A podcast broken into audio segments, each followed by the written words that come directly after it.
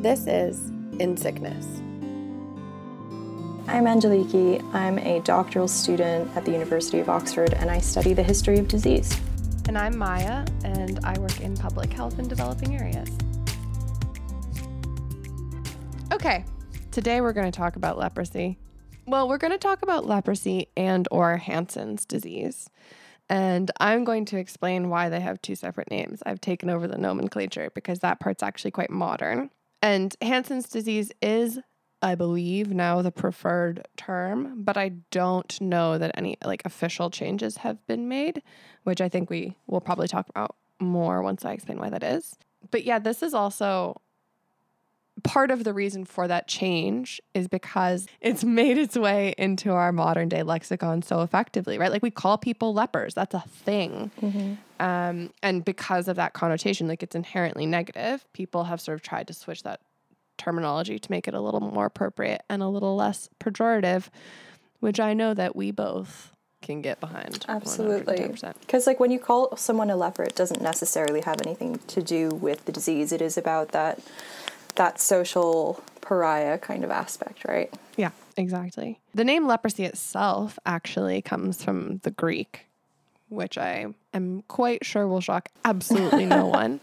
And they already had this word lepra, which meant a disease that turns the skin scaly, which in turn came from the word lepos, which meant peel or scale. And then there was also a Latin word lepra, which was also the name of the disease. So the word leper that we now know to mean someone who is suffering from leprosy actually was the name of the disease itself. And then as it shifted through Middle English to modern English, it became the name of the person suffering from the disease rather than the actual disease. Now, the name Hansen's disease came from Dr. Gerhard Henrik Armauer Hansen.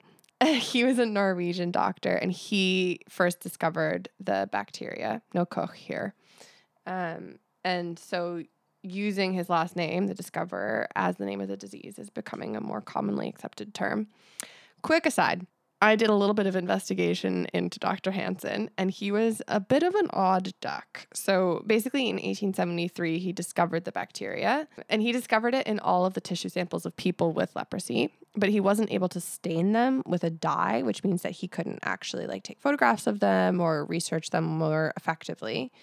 And he also couldn't show that they were actually the cause of the disease. He just saw that they were in all the samples. But then he gave those samples to a friend of his in 1880.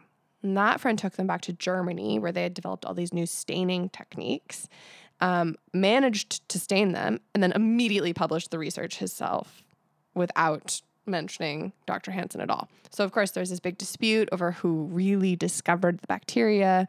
And he was trying to prove that, like, he had really done this and he was sort of at the forefront of all this leprosy research. So, in his de- desperation, Hansen inoculated a female patient with leprosy in the eye no. without her consent. No, thank you. No, that's horrible. She obviously complained. And so he was fired from his medical position, but he was allowed to keep his position as the chief leprosy medical officer because he was like the expert. Yeah, I can't. Just thinking about that sentence makes me ah. So, this firing led to a lot of the Norwegian legislation that protects patients from unwanted medical interventions. So, that's great. Um, and his lifetime of work on leprosy made Bergen, Norway, the main place in Europe where people would seek care for the disease.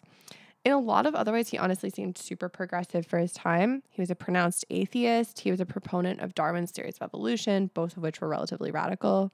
And also, throwback, he actually got syphilis back in the 1860s and lived with it, and then finally died of probably related causes in 1912 after suffering various strokes and what have you as side effects. So that's why it's called Hansen's disease. it's nice to know that the link between syphilis and leprosy is starting with Dr. Hansen himself, and then we're gonna we're gonna keep that theme going for the entire episode. Okay, the disease itself. Hansen's disease, and I apologize. I suspect I'm going to be going back and forth between Hansen and leprosy. I will try my best, but I also think, in terms of you know where it's called that historically, we might allow it. Mostly when, uh, well, in the scholarship, when you talk about leprosy, you're talking about the pre-modern disease. So, like let's say arbitrarily up until about 1900 and then from from the discovery of the mycobacterium is when they normally start calling it Hansen's disease. And and we'll get a little bit more also into like some of the proponents of the name change in my section. Hansen's disease, let's say then, is an infectious disease caused by one of those tricky mycobacterium. I wrote it out phonetically so I wouldn't mess it up again. this one is called Mycobacterium leprae. And it was described in one resource as being acid fast. And I got all freaked out. And I was like, oh man, that's really fast. It's not terrifying at all. Um, that's not what that means. it means that it, the bacteria does not get decolorized by lab acids. And the disease slash bacteria is actually very slow moving. So, total opposite of the thing that I thought. Um, but because of your reaction, I will forever remember what that means. uh, so, similar to other infectious diseases we've talked about, it gets transmitted from infectious people through droplets that enter the body through the eyes, nose, mouth, or other mucous membranes. But typically, you do need extended contact to get the disease.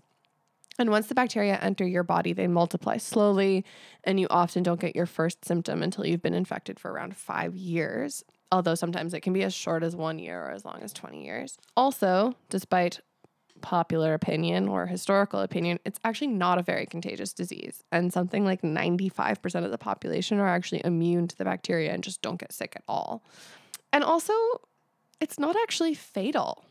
So it doesn't really cause you to die, but it does attack your skin and your nerves and it can cause deformities. So it's obviously not great. For some reason, I wrote, let's get down to brass tacks here. and I don't know why I thought that was a good idea, but let's, shall we? What does what does getting down to brass tacks even mean? Like let's get down to the nitty gritty. Oh, okay.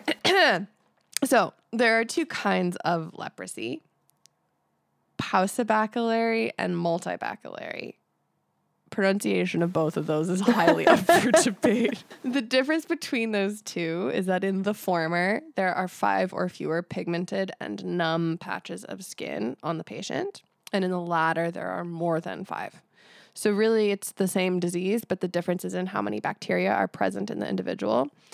Leprosy used to be divided with a more complex system that also referred to like less serious cases that just target skin as tuberculoid and lepromatous. And there were like five different categories, but we've shifted to this simpler system in recent years. Today, there seem to be only about 200,000, give or take, new cases reported every year. And that falls within the guidelines that were set for eliminated disease for leprosy. So basically, they said once we get the rates down to one per every 10,000 people, we will deem it eliminated. And to me, that just goes to show how, despite treatment and overall reduction in prevalence, it's a it's still a disease that's spreading despite being called eliminated. Uh, so let's say you're one of those 200,000 and you get Hansen's disease. What are the symptoms? What does it do? Okay, so first, it targets your skin and peripheral nerves, which are the nerves that are outside your brain and spinal cord. The patient will get large sores, bumps all over their body, kind of like a rash.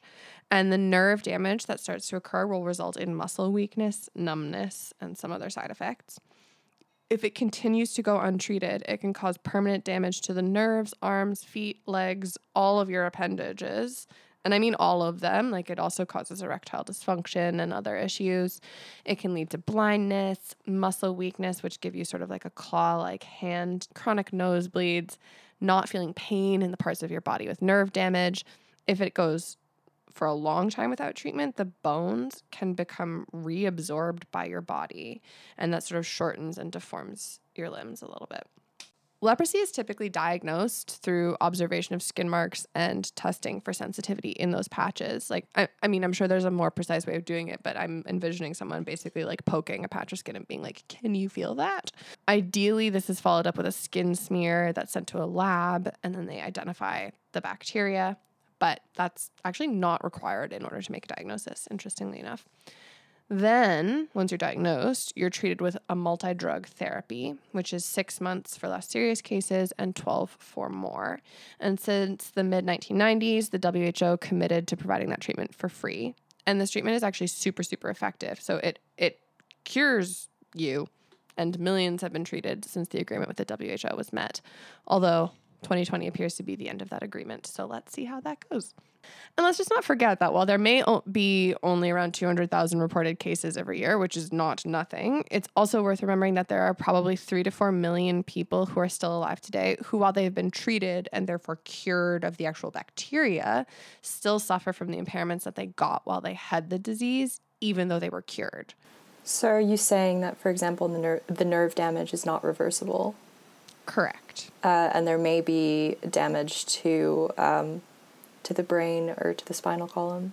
Eyes, especially, hands are typically like I I don't know if you've seen any pictures of it, but it's sort of like a almost like a claw shaped hand, and like the fingers often look shorter, and that's because of that reabsorption of mm-hmm. bones. Like, obviously, once you get rid of the bacteria, the bones don't just Yeah. grow back. So, like, once it's gone really far, they can kill the bacteria, but they can't just like undo the damage. There is also a vaccine, sort of, for leprosy called the BCG vaccine, which works on multiple diseases, and it's shown to be between 30 to 60% effective in preventing leprosy infection. But again, because so much of the population is just naturally immune to it, it's that mm-hmm. definitely hasn't been a focal point. I was going to say that's a really low level of effectiveness for a vaccine. Yeah. It's typhoid too, though. There's a bunch of these Yeah. ones floating around there that are pretty low efficacy, mm-hmm. unfortunately. And yeah, just a final note leprosy is another one of those diseases that's exacerbated by the absence of quality resources. So while like several of the diseases we've talked about recently, it's still present in small amounts in pretty much all countries of the world. It's way worse in low resource communities and developing areas. It's by far the worst in India, Brazil, and a few parts of Africa. And one of the important problems is that even with free treatment being made available, the people who are mo- most likely to get the disease are the hardest to access. And then, of course, even if you do get treatment and are cured, if it's too late in the progression of the disease, there can be a long term impact. So that's that's your overview. That's Hansen's disease. Okay, so it's interesting that you should say that um, that it's mostly prevalent right now in low resource communities in developing areas because in the historical sense, uh, leprosy used to be a problem everywhere pretty much until there was an effective treatment in the 1940s. But it's particularly well known for its legacies in Europe. Genetic analyses show that leprosy uh, may have evolved about 100,000 years ago. And it's believed to originate on the Indian subcontinent, but I've also seen articles saying that the bacillus itself comes from northern Africa. So there seems to be some disagreement there, but there is a lot of evidence for either of those things. So if we look at the origins in the Indian subcontinent hypothesis for a second, we do actually have skeletal evidence of that from about 4,000 years ago, so roughly 2000 BC, and those remains were uncovered in India in 2009 and the skeleton had erosion patterns that were similar to those found in medieval skeletons from Europe, who were also believed to have leprosy. So we have a solid evidence base for that, and we're able to do, if you remember what I talked about in one of our past episodes about bioarchaeology and paleopathology. So you can actually tell from skeletal remains who had these bone deformities from uh, leprosy. There's also a text coming from India in Sanskrit called, I'm going to pronounce this badly, but Atharvaveda? Atharvaveda. Let's go with that. In any case, it is uh, potentially mentioned. Something that sounds like leprosy is referenced in this Sanskrit sacred text. And then again, something that sounds like leprosy is described again in another Indian work from 600 BC. It's described in a Chinese medical text from 400 BC in Galen, so uh, among the ancient Greeks in the second to third century, in both the Hebrew Bible and the Greek New Testament. But the problem with all of these textual references is that the, d- the disease isn't necessarily clinically recognizable, but it does share a lot of similar features with leprosy. But it could also have been a collection of chronic skin diseases. So we're not really sure, and that's always the problem with uh, retrospective diagnosis. With that caveat, Bible quotes? no, I am not doing that this week. I do have some some mythologies of leprosy, I've called them, just like stories that are common and that are circulated as if they're true, but we don't necessarily have proof. Rumor and mythologies of leprosy. Okay, so one of the stories is that members of Alexander the Great's army caught leprosy during the 4th century BC when they invaded India and that they brought it back into the Middle East and to the Eastern Mediterranean on their way home. And then another story, another like military story, is that Pompey's army returns from a campaign in Egypt to Italy in the first century BC, and it takes the disease with the army back into the Roman Empire proper. In the same vein, Roman legion- legionnaires are spreading leprosy into places like the British Isles and it's also talked about as part of the Columbian Exchange, but I've included it in the mythologies because I did not check this, I just vaguely remember reading this. And within the Columbian Exchange, there is a healthy dose of mythology and opinion, so I will let you guys go and check that out if you want to have a Google. So, leprosy was spread extensively along trade routes between the 11th and 13th centuries in the Middle East and into Europe. So, pilgrims to and from the Holy Land Crusaders, etc. If you've watched The Kingdom of Heaven, it sounds like something my parents wouldn't have wanted in our house. I'm not gonna lie. I don't blame them. So if you've watched that film, The Kingdom of Heaven, you'll already be familiar with Baldwin IV, who was the leper king of Jerusalem. In the year 1200 in Europe, there were 19,000 leprosy hospitals, and yeah, yeah, your face says it all. It was extremely common in Europe, and they were really invested in um, in keeping those populations segregated from those who were healthy. But the incidence of leprosy begins to decline in Europe, with the exception of Scandinavia, into the 14th century. So it was taken to Louisiana. I've just included this because I love any reference to French Canadians. So, mm-hmm. leprosy was taken to Louisiana by French Canadians or the Acadians when they were expelled from Canada in 1755. I love the story. And then immigrants from Scandinavia brought another wave of leprosy to the US in the middle of the 19th century when they settled in the Midwest. I think it's Minnesota. I actually found a really interesting story about a leprosarium in Louisiana. Basically, it was super common in Louisiana and one of the first like official federally sanctioned US leprosariums, which hospital for people with leprosy, was built in Louisiana for this exact reason. Like it continued to be a big problem there, and then people were sort of sent there from all over the mm-hmm. country, and it wasn't very pleasant. But I will talk more about that part. Yeah. Later. So within the context of what I was reading, the Louisiana and the Midwest examples were taken together to show that like in Louisiana there still are cases of leprosy that people are tracing back to the story of the French Canadians coming down. Whereas in the mid- in the midwestern scenario that seems to have been contained and not spread any further. The Norwegian Daniel Danielssen gives an unprecedentedly precise clinical description of leprosy in the 1840s and uh, the the man we were already talking about his son-in-law is it is the same person, right? G. Armauer Hansen. Yeah, that's interesting. I didn't know it was a family affair. It is a family affair. I always wonder about that. Like, he was trying to impress his father-in-law for Did Daniel sure. Danielssen like go out of his way to like marry his daughter to his colleague or something? I don't know. Anyway, and then I wrote nothing to do with Robert Koch on this occasion. I'm glad we're both so zeroed in on him. we're looking for that everywhere. So, note on historical treatments. If you follow our Instagram, which you should, at insickness2020, You'll already know that for centuries the oil of the chaulmoogra tree was used to treat leprosy and other skin conditions in India and China. Its potential use as a treatment was reported in 1854 by an English doctor working in Calcutta, and then by the 1920s, this was the mainstream treatment, and it stayed the main treatment until the 1940s with the development of these sulfones, these drugs that were finally effective against against leprosy. Yeah, it continued to be mainstream. It continued to be used despite how ineffective it was, and despite the sheer number of side effects it caused. So it was causing skin irritation, it was causing a lot of pain and discomfort, and it was causing nausea. So people were trying to administer it orally, they were trying to administer it topically, and they were injecting it as well, and none of it was really helping. In fact, it was hindering any sort of recovery. The main treatment, arguably the most effective treatment, was isolation. Bummer but the taboo existed for a reason. It was the only effective thing that was working, I suppose. So, just a note on the various debates surrounding leprosy. So, something I talked about at the top of the episode pre modern versus modern leprosy. Are they the same? Is leprosy in the historic sense the same as Hansen's disease? We don't really know, but clinically it seems to have changed. Another question is Was leprosy somehow more prevalent in the pre modern period?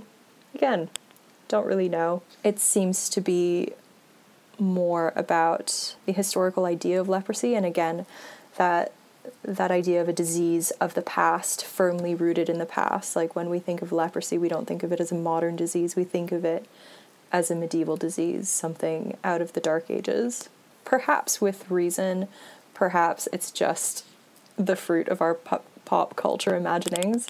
And the other issue that I also raised before how can we even properly diagnose this illness in the past? To a certain extent we can guess, but that's about as good as it gets. So, a couple of like big themes and comments about the history of leprosy. The metaphorical is huge, so how we talk about disease is super important, and how we speak about it and how people spoke about it in history, because disease is culturally constructed. It always is. For example, this disease was seen as a punishment, and in the Judeo Christian tradition, shame and pollution are very much part of how uh, leprosy was diagnosed, but also how people with leprosy were being treated. Because any sort of physical manifestation due to a disease was seen as a reflection of your sin. Yeah, like if this happened to you, you must have done something to deserve it. Exactly. I just I just interrupted your throw of thought, but I think that's so interesting because like on the one hand, there was this very thematic Christian behavior that was saying help those who suffer and there are many saints who are seen as the being the people who like cared for the ill lepers specifically but then like also for the majority of the population it seemed to be this like injunction to stay the way mm-hmm. how how both it could definitely be both and um, you did also have people suffering from leprosy who were seeing it as their opportunity for penance, but I'm going to get into that. I think it's really useful to think about leprosy alongside something like syphilis. So, we talked about syphilis in a previous episode and we touched on the problems with disfiguring illnesses and like the crisis that resulted from all of these epidemics. So, the symptoms of syphilis and leprosy were often confused in the early modern period, but the diseases seem to have carried a very different cultural baggage. So, lepers, even though they were ostracized from society, they were still cared for by the church and it was seen as this like christian duty to take care of them as as like a body of poor sick people. But people with syphilis were cast out so i was thinking maybe it's the sexual aspect that differentiates them but mm-hmm. definitely both carry a stigma. And in my research i also came across a few instances of people arguing that poor people in the Middle Ages might have actually tried to get diagnosed with leprosy in order to gain the right to beg. Oh, because oh, begging was not allowed otherwise. But if you were a leper, that came with a couple of perks, I guess. If your life already sucks that badly, perks. because, yeah, there were actually quite they were actually quite stringent in their requirements for what is a leper. So diagnosis was really important, and they had these really like hmm. stringent guidelines, and it was a collaboration in, in medieval Europe between uh, between church authorities and between uh, the judicial system. So you whether or not you got diagnosed with leprosy would kind of determine whether or not you get to participate in society and to what extent you can do that. So it really affected people's livelihoods. That's wild. Right? That's really interesting. I had no idea. Yeah. So those like depictions of people in medieval movies like wrapped in rags and whatever is actually quite accurate. Yeah, that's them. Interesting. Mm-hmm. so especially in Western scholarship, for reasons we've talked about before, disfiguring diseases tend to command the attention and the attention of, of publics past and present and cause a lot of fear. So, diseases such as leprosy, smallpox, measles, anthrax, and syphilis will get lumped together in a lot of scholarship on this because, in that Christian tradition, we're focusing on sin, shame, and pollution And a disfiguring illness would be seen as a punishment, but also as an opportunity for penance. So, suffering is seen as a good thing for many because through suffering, you can like purify your soul. They were kind of segregating populations so they couldn't spread their disease and keeping them in Lazars and Lazar houses or leprosaria. But it was also so that they couldn't spread their sin. And that was and I kind of wonder if that's that long-standing reaction to leprosy in Europe somehow primed these authorities for the epidemics of syphilis that hit them in the 15th and 16th centuries. But I'll leave that to someone else to write that thesis. Are there any aspiring PhD in history listeners? You've been given three to four solid ideas in the course of these episodes, so listen up. At least three or four. There's this fascinating book 2007 monograph by Luc Demaitre, who argues that in the pre modern period, physicians do not consider leprosy a disease of the soul, but a disease of the whole body or a cancer of the whole body. So it's considered incurable, but it's still producing lots of therapeutic and preventive treatments. And his whole book is about these like two coexisting realities. So you have the the moralistic interpretation, which argues that lepers will be stigmatized and will be removed from society and will be seen as dead before they're even dead and, and kept that way. But alongside, you have this concerted effort by physicians and by judicial authorities to put out all of these therapeutic and preventive treatments. So these two things seem to be opposed, but Demaitre is, is arguing that they actually kind of work together. So, the European story of leprosy is super well known, but what I loved about researching this disease is that there are so many global studies. Attitudes towards leprosy are, are well documented for China and the Middle East as well as India, and there's a huge body of work that's been done about that. So, what all, the, all of these studies show is the extent to which religious belief and belief more generally affected the social status of people suffering from leprosy. Leprosy is feared those suffering are stigmatized. But for example, in China, attitudes towards leprosy are heavily influenced by Buddhist and Taoist concepts of salvation, uh, which stress res- redemption, and you see that in, in Confucianism as well.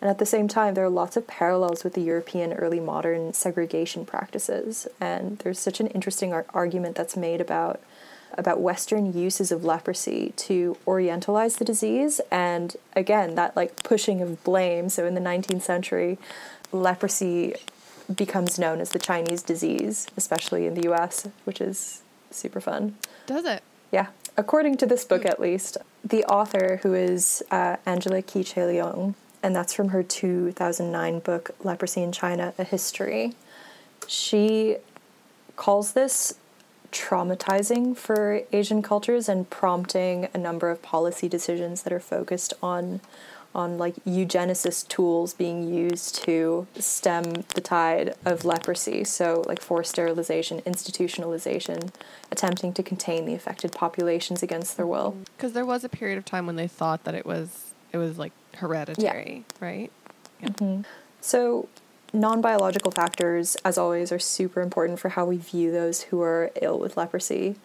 And there are some excellent examples in there of the link between belief and public health and, and belief and how we treat people suffering from disease and the othering of those who are visibly ill. So I would say that leprosy is the test case for theories of, of contagion and how they operate. Gosh, an awfully grim picture. It is, yeah. Well, I'm here to tell you that it has not completely gone away. and here we were hoping to bring back the joyful tone of the first few episodes. I do try to end on quite a chipper note, I promise.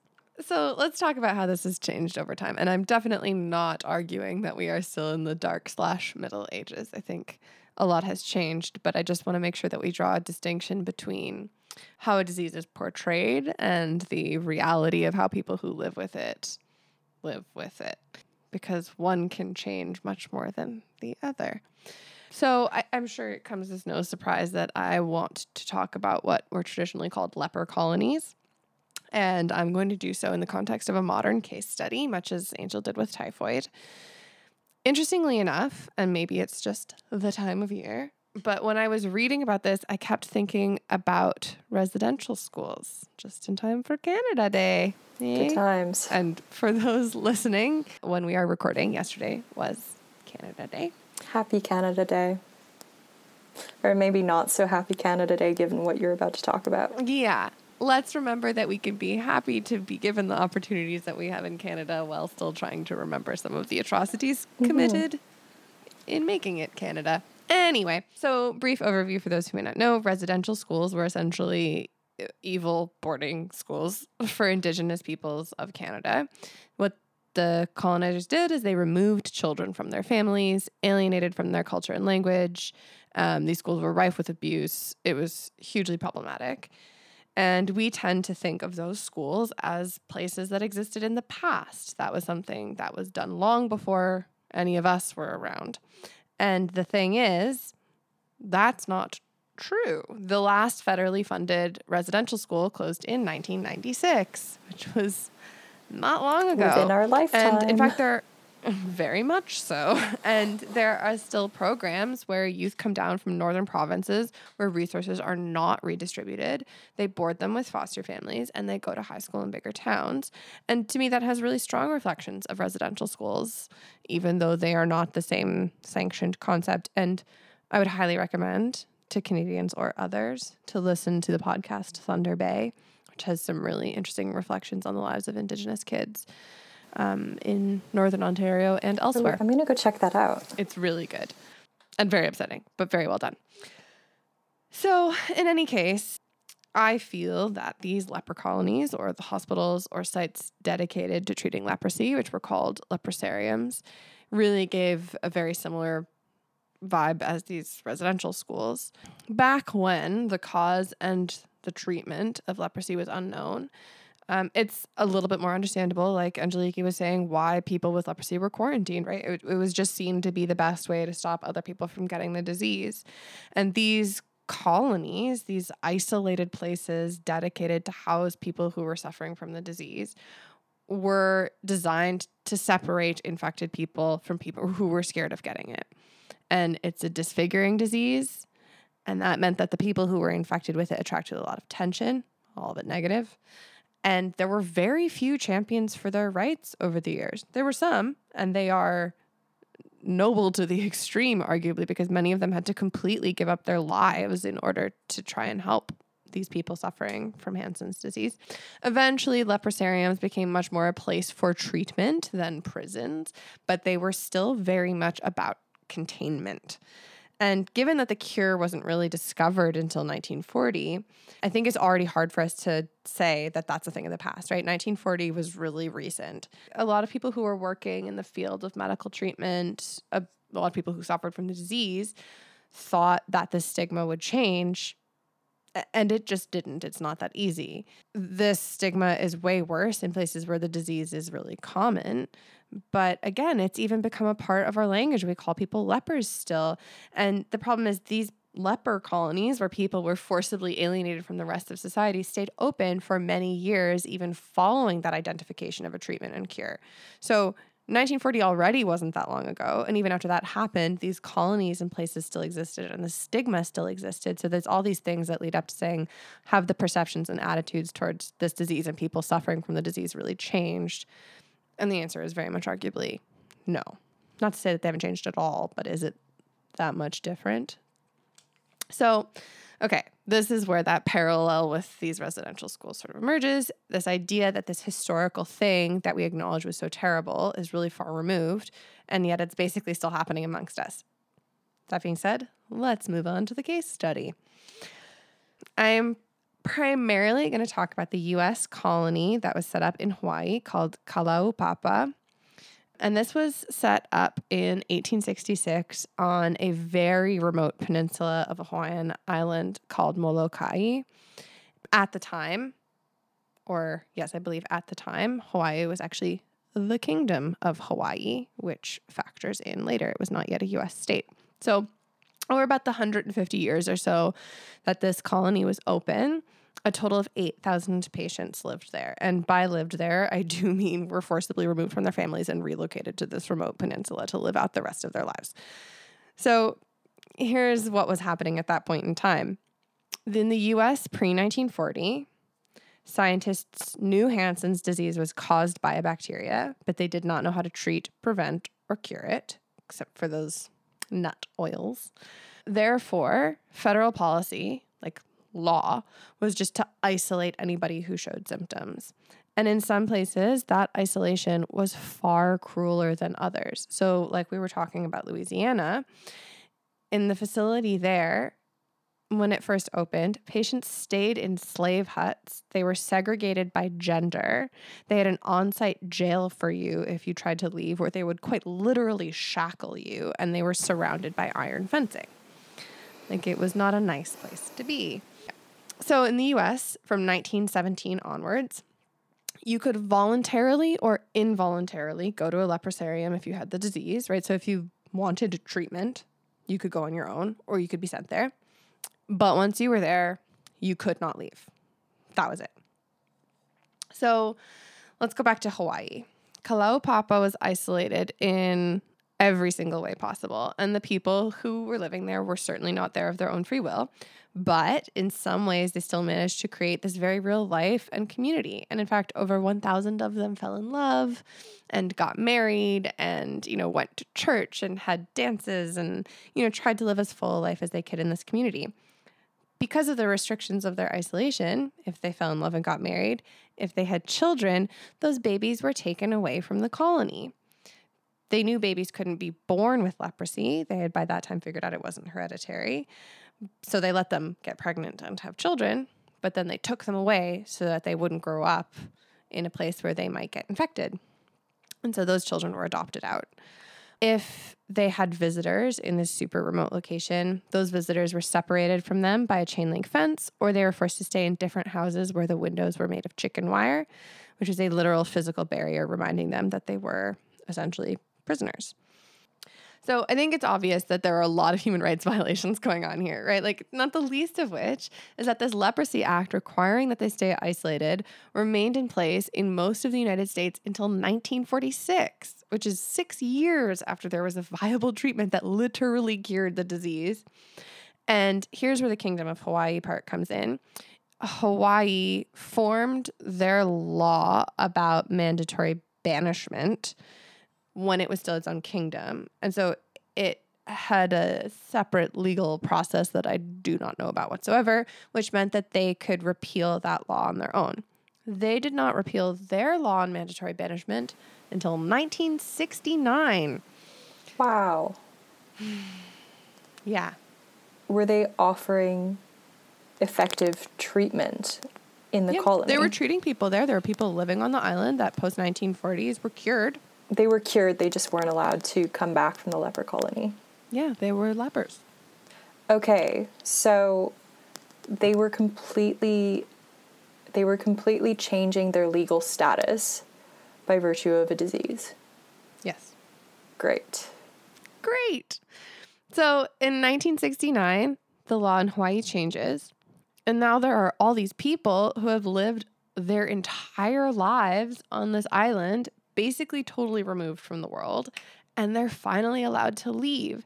And a lot of them were like, um, I think we'd actually just rather stay here. Like, I don't really want to be a part of that world. Like, there's all these abandonment issues with the government, their family, how to reintegrate into a world that literally banished them, right? Like, that's super complex. So, some were offered an annual stipend of like $46,000 um, to leave and go home or restart their lives.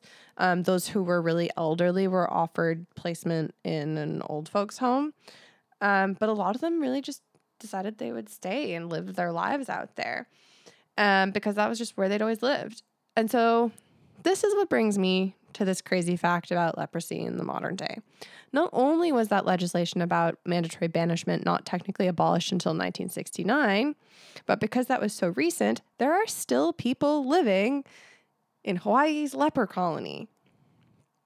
They're really old. They're like in their 80s and 90s, but they are still alive and they are still living there. And I think that just makes it super real, not only how dramatic that stigma continues to be, obviously much much worse in places where leprosy is more common in like India, but also how recent all of these atrocities were. I mean, I understand now why you why you were making that parallel with the residential schools because it is something that is horrifying that feels like it should only be in history books. but that is very recent and that we still feel the effects of not not we but but that individuals still feel the effects of and are still trying to rebuild their lives after. Yeah. And on that note, there are people who are still discovering, like now, recently, that their parents were actually people who were restricted to this colony and that their adoptive families, I mean, most of them grew up knowing that they were adopted, but did not know what the reason behind that adoption was. And it's because their parents were living in a leper colony and weren't allowed to keep their babies. I, it seems, I think, quite reasonably that those people who still live there in many ways feel super hurt and isolated from the greater world by more than just their physical placement. There's a really good Atlantic article about that. Yeah, and I think I think this historical context is really fascinating because I don't know about you, but when I think about like a leper colony, I think you know nurses with really stiff starched white hats, like in their nun uniforms in this like old stone building, and everything is in black and white. It's like, well, not quite. Whoopsies. I mean, we talked last time about um, Typhoid Mary and how she was memeified. I think very much that about leper colonies and people with leprosy more generally. I think we kind of we disembody them, don't we, in our in our imagination. Absolutely. And that is a really great segue into my next point, which is slightly more tripper, which is one of the most interesting accounts about this colony on Kalaupapa is a book, an autobiography by a woman named Olivia Robello Breitha. And when she was 18, she was diagnosed with Hansen's disease and was forcibly relocated to the Kalaupapa um, colony in 1934. And while she was affected by the disease, the treatment became available only about six years later in the 40s. And so she was cured.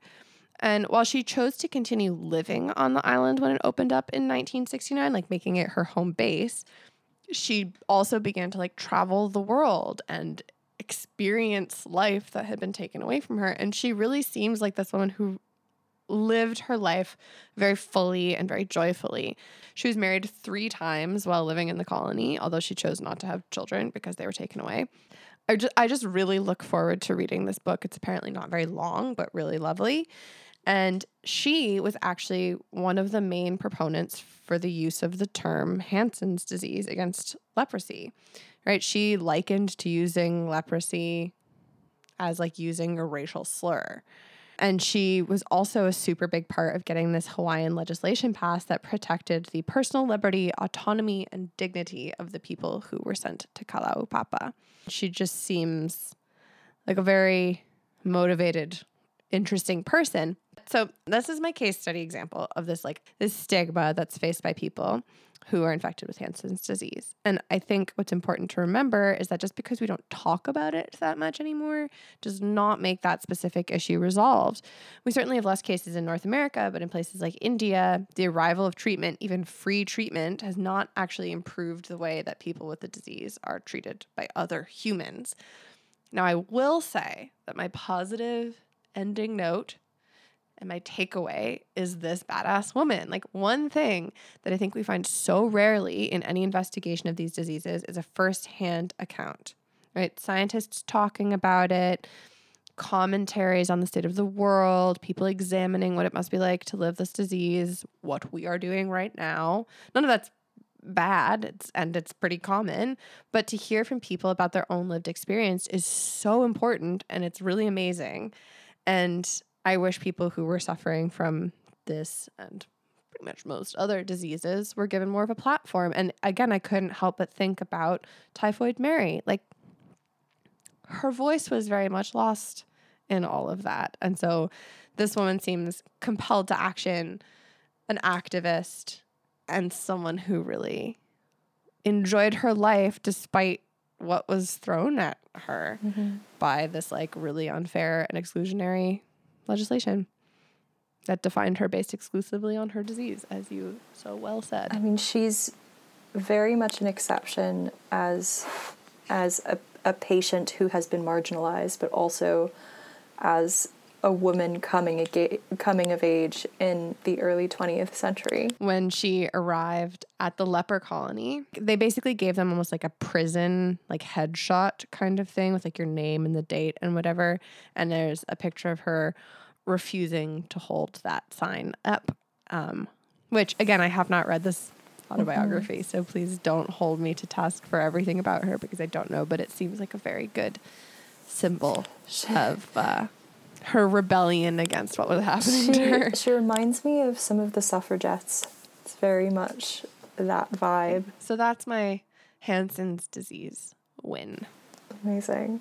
I don't know that I have any concluding thoughts today. Like that was a bummer, but it was still a really interesting exploration of uh, all of these themes that we love to talk about. I guess the the one thing we haven't really touched on that we would normally be talking about this episode and any episode is um, scapegoating. Mm-hmm. I I was seeing some parallels between like what I've read about Jewish communities in medieval Europe and how they are scapegoated and the way that And ghettoized. and ghettoized in the same way that people suffering from leprosy were as well. Like the demarcation of those individuals as different, even beyond the physical manifestation of the disease. Like they would have funerals for people diagnosed with leprosy even before they had actually died to signal their exit from society, and they would force them to um, either ring a bell or wear specific clothing to mark them out. I think an individual scapegoat, no, but I think this idea of like scapegoating the community of lepers uh-huh. as a whole is for sure a real one. Like people were so scared of it that like, yeah, they had a bell to announce their presence. People would like throw rocks to drive them away. And there's this very interesting watercolor that's on our Instagram from 1917 that depicts people fleeing in the face of a leper and being so scared that one of them actually left their baby by the side of the road as they ran. So yeah, it would be interesting to to find out more about how um, the communities were maybe blamed for like corrupting with sin. Because one of my big challenges for this episode is that there is such a huge scholarship on the history of leprosy, which is amazing because people have been Yeah. fascinated about about leprosy and its history and its cultural signifiers because it is such a good test case for um, how we think about how we think about uh, physical manifestations of disease. Should we do a hooray? Sure. Uh, why don't I go first for once? Yeah. Tell me your hooray.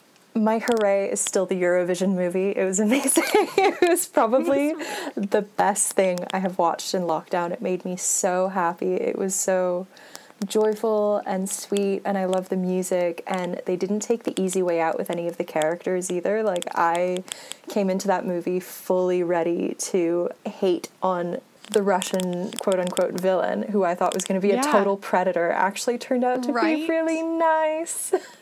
I really liked that. But I will say my favorite thing is that I, especially through high school, was obsessed with Eurovision. I loved it. But my favorite part of this was all the past Eurovision contests that had their little cameos, specifically Alexander Rybak. yes. who's the guy with the violin. I and he remember was in him well. 2009. I loved him. I'm in love with a fairy tale.